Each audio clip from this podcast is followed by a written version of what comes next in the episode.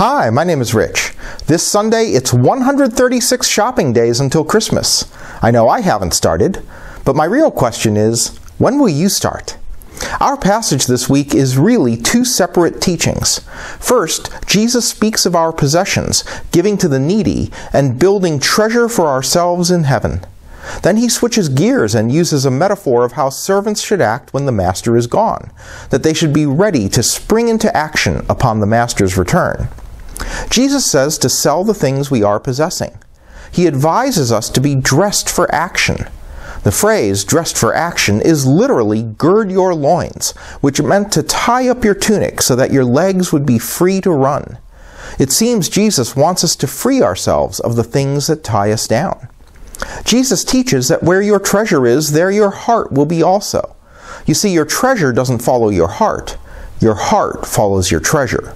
If you want your heart to be in a certain place, put your treasure there first. It's all about action.